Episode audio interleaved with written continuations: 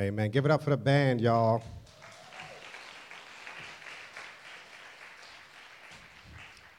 They are doing a fantastic job. So, my name is Jordan. I'm one of the pastors here at Renaissance.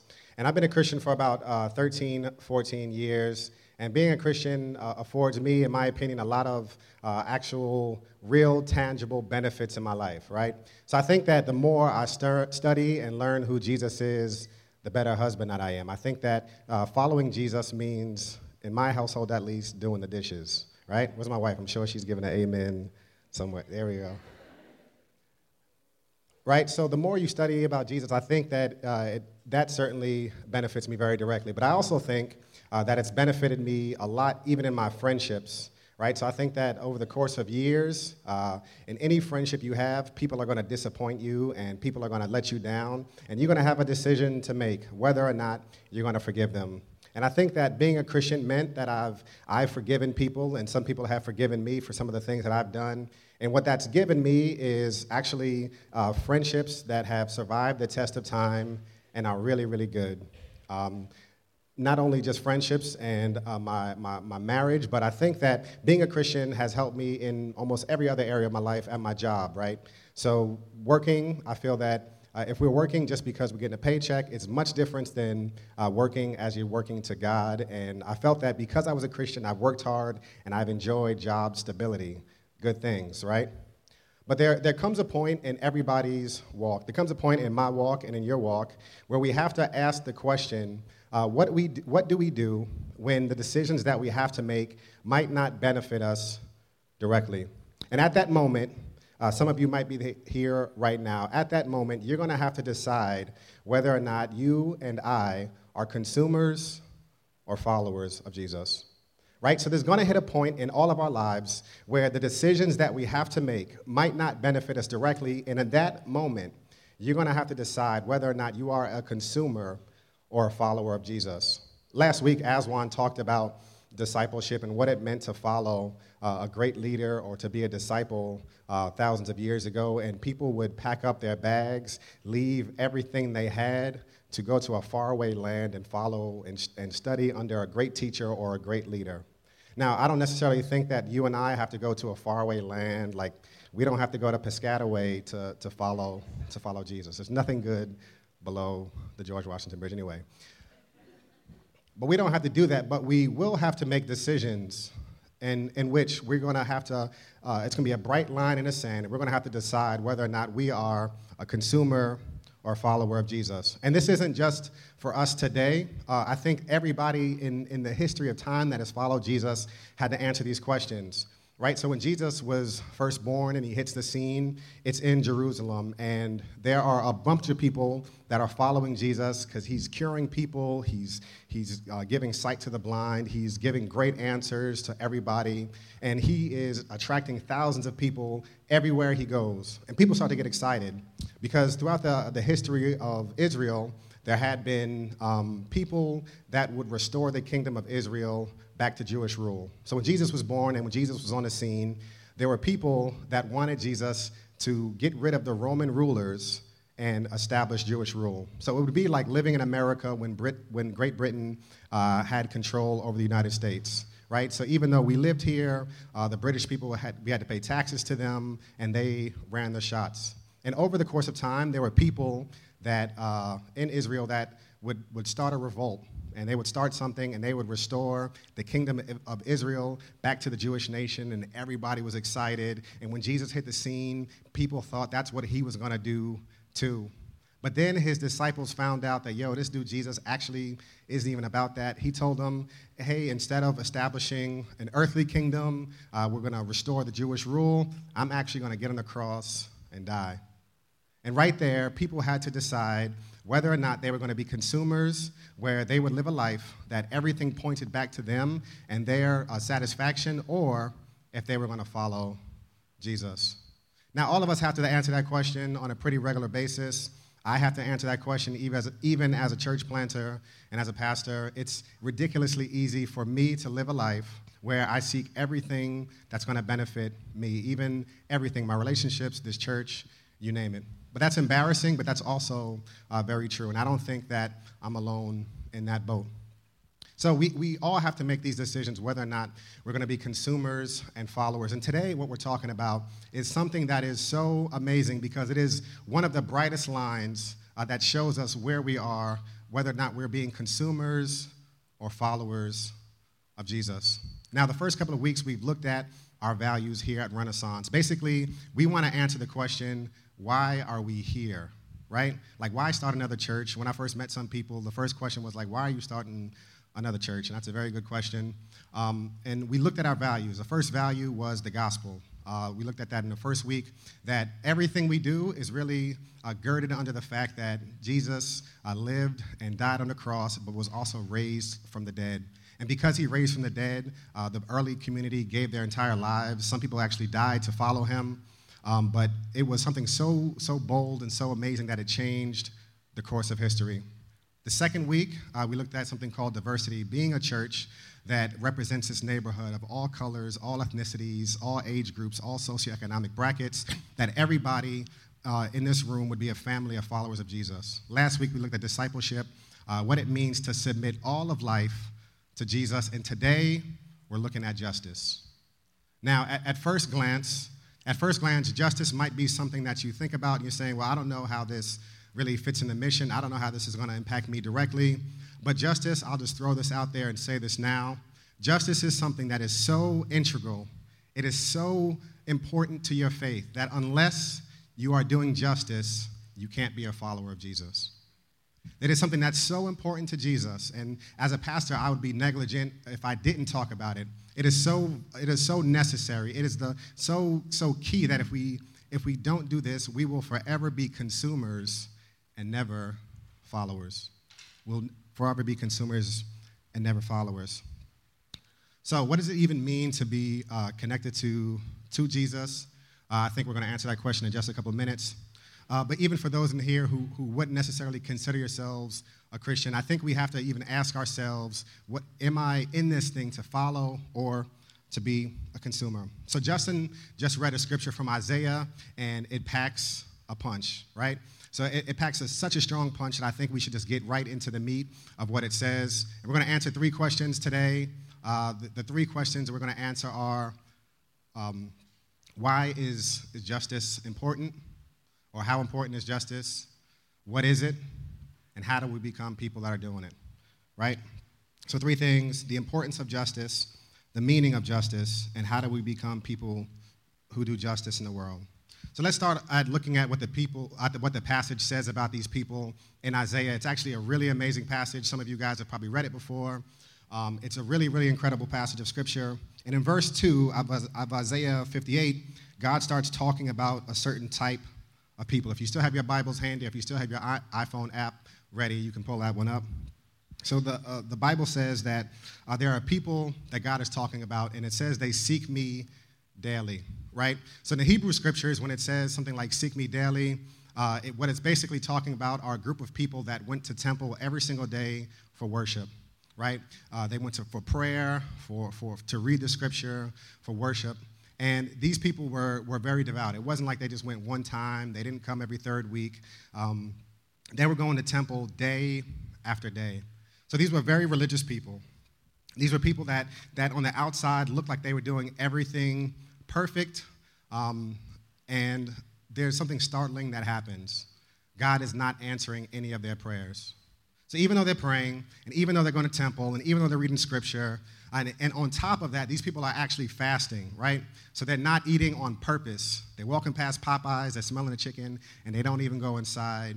Um, they're doing this on purpose, all out of devotion to God. But God is not answering their prayers. So they're angry and they don't know uh, what it is that God uh, is up to. Why isn't God answering our prayers? We thought we did everything right, and God gives them an answer. They're, they're, they're, accusing God and they're saying, God, why aren't you answering us? Why aren't you listening to us? How come we're praying and praying and praying and you're not giving us answers? God gives them a response in, uh, in verse 5 through 7 what real worship is and what a real fast is and what it really means to seek after God. So, what, so God is approaching these people and he's saying, I'll show you what a real fast is. I'll show you what real worship is. I'll show you what really being connected to me is. I'll show you what really following me is. And he says this Is it not to loose the chains of injustice, to untie the cords of the yoke and set the oppressed free, and to break every yoke, to share your food with the hungry, to provide the poor wanderer with shelter, to see the naked and clothe him? Now, let me just be super clear and direct about this. What God is saying here in the scripture is it doesn't matter how many songs you sing, it doesn't matter how much you give in the offering bucket, it doesn't matter how many times you come to church. If you're not practicing justice, you're not following me. If, it doesn't matter how many times you come to church, and this church is a great one to come to next Sunday and every other Sunday after that, by the way. It doesn't matter how much you give, and the offering basket will be going out at the end of service, right? If you're not practicing justice, you're not following me. Now, Jesus says some really startling things in Matthew 25, uh, some stuff that, you know, some people might be thinking, well, that's just the Old Testament. We're under grace, right? Uh, Jesus really is not that intense about any of that stuff. Uh, in Matthew 25, Jesus starts talking about justice and in this theme. And basically, I'll set the stage for you in a second. Jesus is gathering a bunch of people, and he's saying, Now, this is what it's going to be like at the end. And in Matthew 25, 41, it should be on the screen uh, it says, uh, The Lord will say, Depart from me, you cursed, into everlasting fire. For I was hungry, and you gave me nothing to eat. I was thirsty, and you gave me nothing to drink. I was naked, and you didn't clothe me. I was a stranger, and you didn't give me shelter. I was sick, and I was in prison, and you didn't look after me. And they'll say, Lord, when did we see you hungry, or thirsty, or a stranger, or needing clothes, or in sick, or in prison, and didn't help you? When did we see you in this condition? The Lord will reply, I tell you the truth. Whatever you didn't do for the least of these, you didn't do it for me.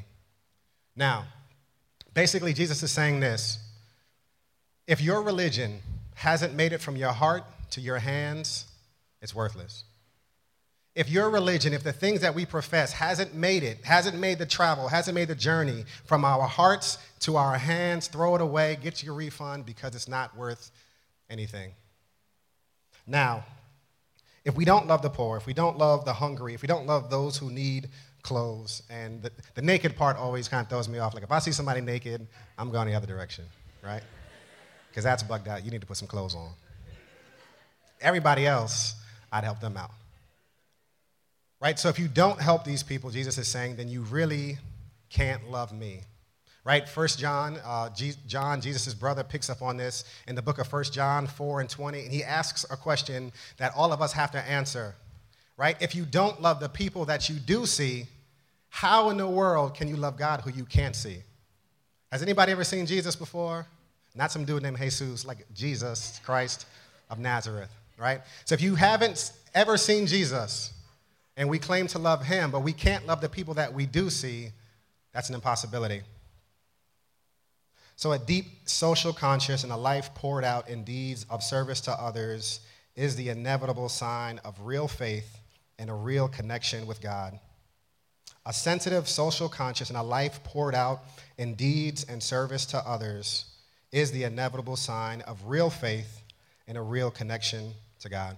So basically, God is saying this if you think you're connected to me, right? If you think me and you are connected, if you think where you're, you're following me and you're not just being a consumer, if your life isn't marked by this, then you're fooling yourself, right? So every, every heart condition or every condition that's known to man, uh, they all have symptoms, right? So if you have the Ebola virus, that you have a certain number of symptoms, and you and I can go on WebMD and, and check symptoms out to see if we have a certain condition.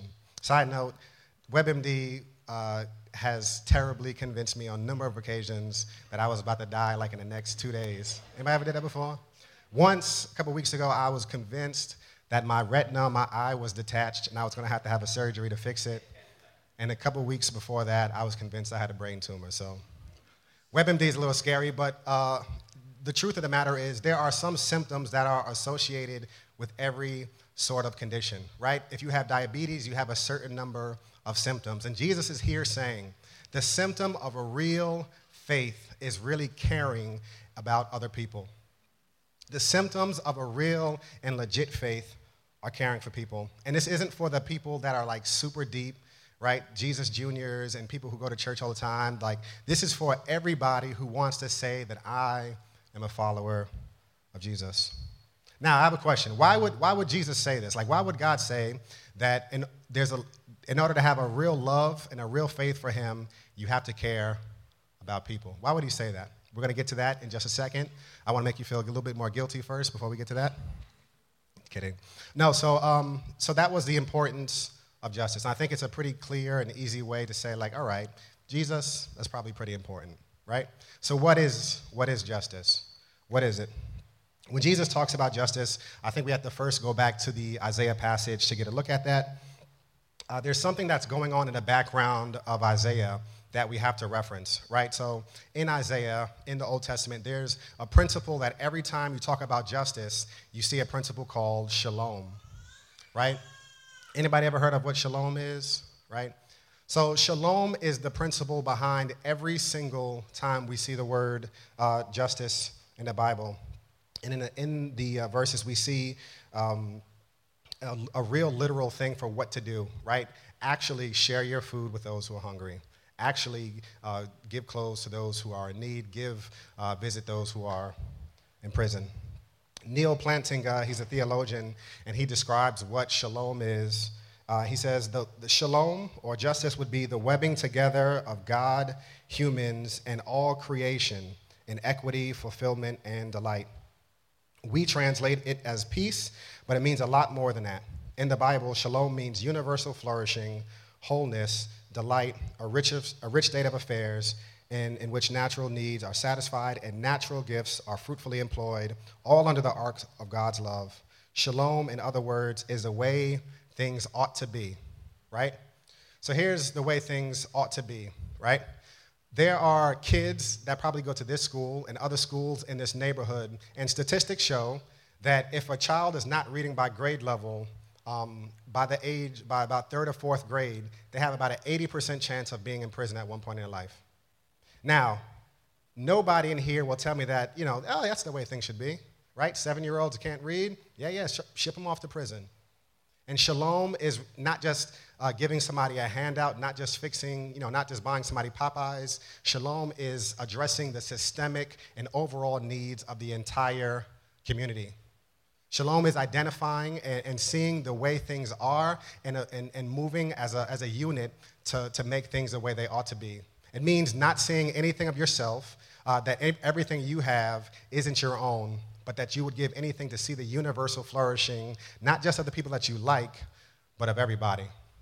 Right, so I think, I think a lot of us in here get uh, this principle of justice, but we, we, we apply it mostly to those who are the most closely connected to us. So any, any good parent in here worth their weight in salt would sacrifice for their children, right? You would sacrifice for your child. B, you would sacrifice for your daughter, of course, right?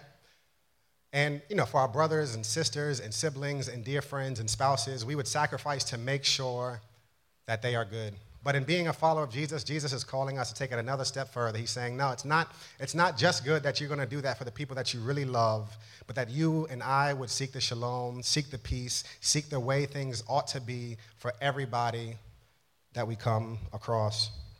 It means that we share our stuff, and it means that we don't see anything we have as our own. Now, scale of 1 to 10, how guilty are we feeling, right? 11? Before I got to this point in my own preparation, I was at about an eight and a half, right? I bought somebody Popeyes two and a half weeks ago, a two piece and a biscuit, and I started feeling better about myself, right? I was at a nine and a half. That took me back down a point. I'll be up a point by tomorrow. Um, but let me, let me be super duper clear on this one. Guilt is never, ever, ever, ever, for any reason, the solution right? So in this passage uh, in Isaiah 58, you see these people who are extremely self centered. They're asking God, God, uh, we have done this and we have prayed and we have fasted and you still haven't answered our prayers. Now, the last thing that God wants you to do is to add another thing to your list that you're not already doing. Right? So now you can wake up in the morning and say, Man, I didn't read my Bible, I didn't pray, all I did was watch Sports Center, and now I'm being stingy with my stuff. Just another thing to make you feel worse. Now, that is the opposite of what God wants for you. The opposite of what God wants is for you to feel guilty about uh, not giving people your stuff and for you to go out one day and try to relieve the guilt and give something off to, to feel better for 20 minutes. And then the next week, feel bad again. And it will be in this never ending song and dance of guilt. Uh, and it is an intoxicatingly terrible roller coaster to be on. So don't even get on the ride. Don't even get on that one. On our own, uh, this is an impossible obligation, right? So, what Jesus is calling us to do in justice is impossible for you to do it. I'll just say it right now. Has anybody ever, right? Has anybody in this room can say, you know what? I'm doing a fantastic job with justice. I am nailing. I'm hitting home runs out the park. Right? Nobody. Nobody. On our own, this is an impossible standard.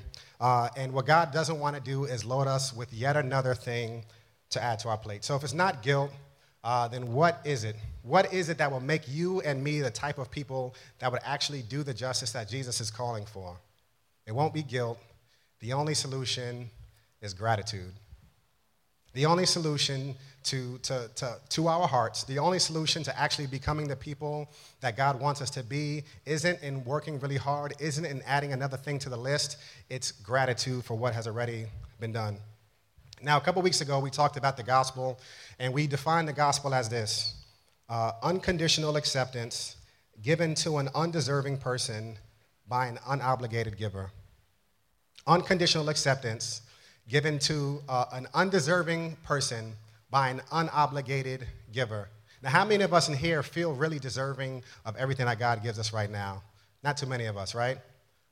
And the, the soil in which God wants to grow our faith is gratitude. That even though you and I can uh, make mistakes in about a thousand different ways, uh, that God still accepts us and that God still calls us His own.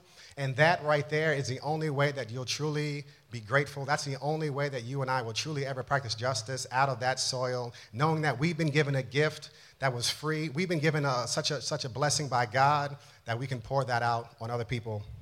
Now, I don't know how many of you have ever seen uh, Les Miserables. Uh, it's my, my wife's favorite uh, musical. We went to the movie theater to watch it. She cried and sang through the entire thing. It was pretty embarrassing, actually. Like she was drooling in the popcorn. No, she wasn't doing that. I had the popcorn, so she wasn't doing that. The, um, but in Les Miserables, there's this scene, there's this guy named Jean Valjean, and basically, let me set it up a little bit. Um, in this one, I think uh, we got a, move, a, a, clip from the movie with uh, Liam Neeson, the dude from Taken. I think they're on like Taken 212 now. He's just walking around threatening people. But in this scene, Liam Neeson is a guy named Jean Valjean. And Jean Valjean is a dude that's on a run. He has no food, he has no money, he has no place to live, he has nothing, uh, nothing on his own. He just got freed, and he doesn't have anything on his own, and he's staying uh, with a priest. And uh, watch this clip of how it rolls out.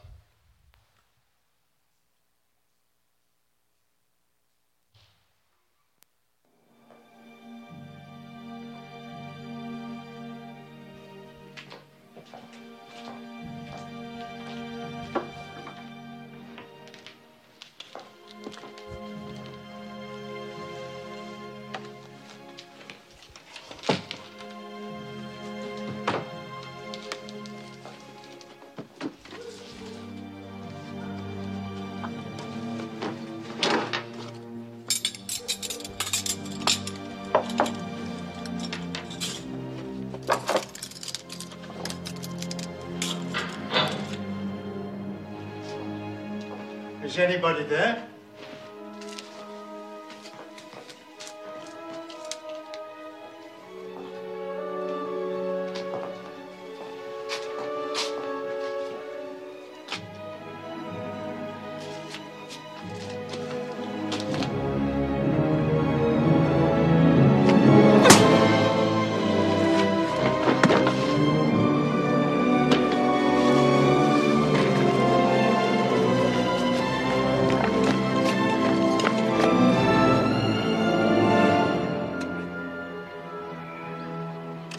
So we'll use wooden spoons. I don't want to hear anything more about it. I'm sorry to disturb you. You caught him. But I had my eye on this man. Oh, and... thank God. I'm very angry with you, Jean Valjean. What happened to your eye, Monseigneur? Didn't he tell you he was our guest last night? Oh, yes. After we searched his knapsack, and found all this silver, he claimed that you gave it to him. Yes? Of course I gave him the silverware. But why didn't you take the candlesticks? That was very foolish. Madame Gillot, fetch the silver candlesticks. They're worth at least 2,000 francs. Why did you leave them? Hurry. Monsieur Valjean has to get going. He's lost a lot of time. Did you forget to take them? Are you saying he told us the truth? Of course. Thank you for bringing him back. I'm very relieved. Release him. You're really letting me go? Didn't you understand the bishop? Madame Gillot, offer these men some wine. They must be thirsty. Thank you.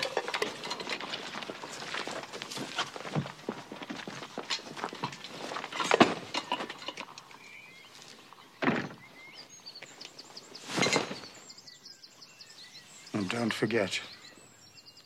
Don't ever forget. You've promised to become a new man. Promise. Why, why are you doing this? Jean Valjean, my brother, you no longer belong to evil. With this silver, I bought your soul. I've ransomed you from fear and hatred. And now I give you back to God.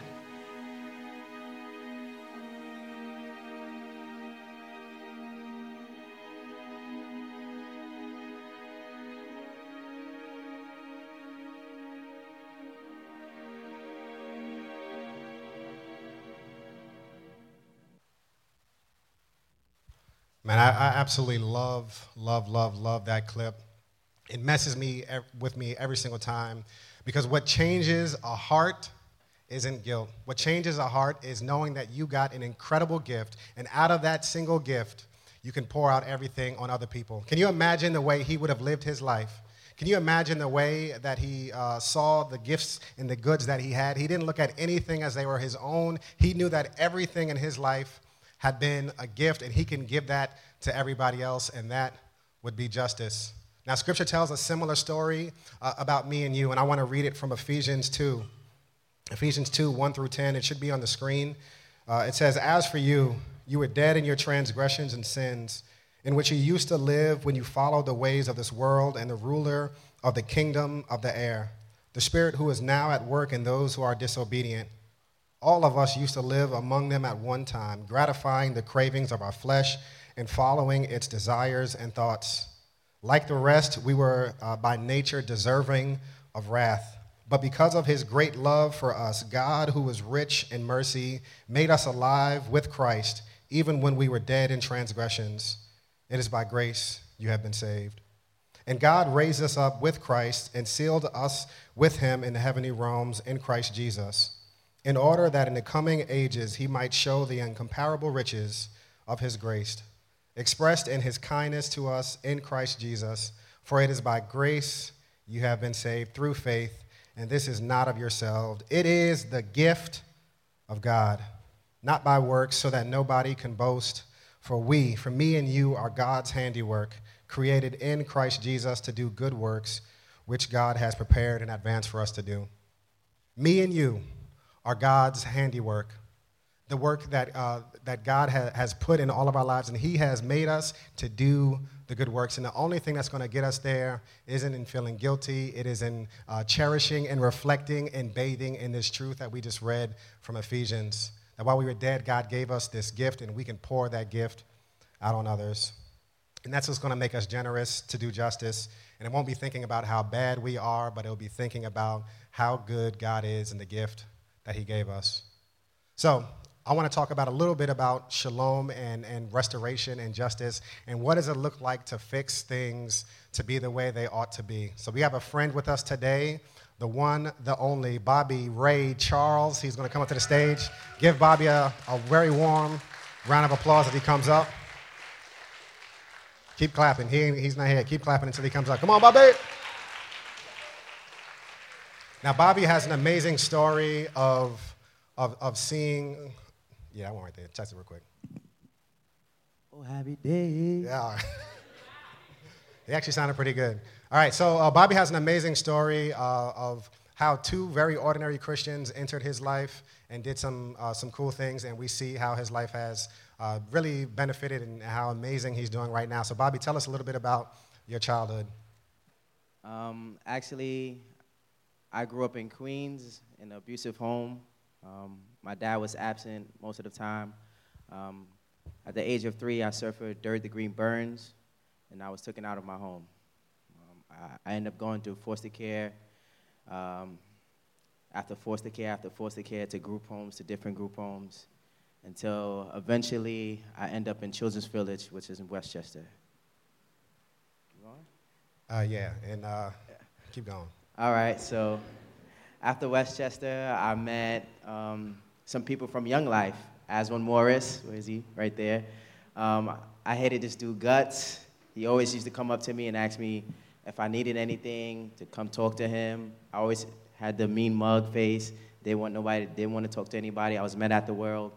Uh, until one day, I found out some incredibly bad news at Children's Village, and I ran away um, and started doing, started indulging in criminal activity. I got arrested, and I had no one to advocate for me. Um, I was going away for a long, long time. And I remember, where's that car that Aswan Morris? I called Aswan, and he was there for me. He came he explained my situation. Um, I did end up going away, uh, and I, but he never left my side, no matter what. And I had no one, no one by my side, no family, nobody. Aswan continued to give me letters, come visit me, give me food. Uh, even when I seemed like I, I was like, why are you helping me? Like, please, like, stay away from me. Um, but that, that was the basic, basic of it. And how'd you get to Harlem?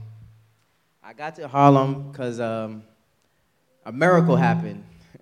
Um, I was supposed to be deported, um, actually. I found out I was from Haiti and I didn't have it, I wasn't documented, so I was gonna be deported. And some way, somehow, um, we found out that I was just a youth. I was a youthful offender. They charged me as an adult, and I was I, I was released, but I had no place to stay. Um, for a couple nights, I, I rode the train, A train, back and forth. And I would come visit Aswan, and he would be like, Where, where you staying, man? And I'd be like, Ah, oh, my friends, you know, they live over there. You know, I'm good, I'm good. So Aswan said, You know what? You could come stay with me. And I said, Man, you, are you serious? You got, you just got married. You got two daughters, one kid on the way. Are you sure? And he was like, Yeah, come stay with me. I was like, Maybe you should go up talk to your wife about this. you, you ain't sounding right. But Heather, she adopted me like her own son, and I, I, she let me stay on the couch, which was cool. And tell, yeah, please wrap that up. And uh, tell us a little bit about what's going on in your life right now. What are you doing? Where are you living? Um, now I live in Brooklyn. I have my own place.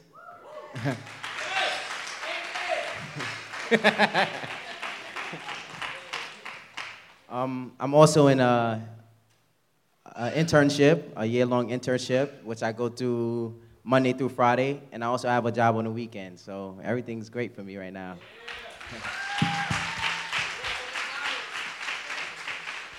So I, I, wanted to tell that story, A, because it inspires me every single time I hear it, to hear how, you know, ordinary people like me and you can really see things restored to the way things ought to be. To see Bobby uh, doing a great job in life right now is the way things ought to be. So let me pray for us. That's a sign that we need to pray and stop. So, Father, I'm, I'm grateful for my brother Bobby. I'm grateful for what he means to so many people in this community. Uh, Jesus, we, we, we pray that we would be a people that are devoted to justice. God, that we wouldn't be consumers. God, that we wouldn't be people that, that just live this life to try to get everything out of it to point back to us. But Father, we would be people that are dedicated uh, to seeing justice happen, to seeing shalom restored, to seeing kids in this neighborhood better, to seeing uh, the right way of life. God, your kingdom come. So, Father, we pray in Harlem as it is in heaven. God, use us. But Father, in, in all of our pursuits, I pray that you would keep it fresh in our minds what Jesus has done for us. And God, that that would be the fuel and the soil for everything we're doing. God, I pray for Bobby as he's uh, doing so great right now in life. God, I pray for wisdom. I pray for favor. I pray for him to continue to do as amazingly and touch lives like he's doing. We ask this in Jesus' name we pray. Amen.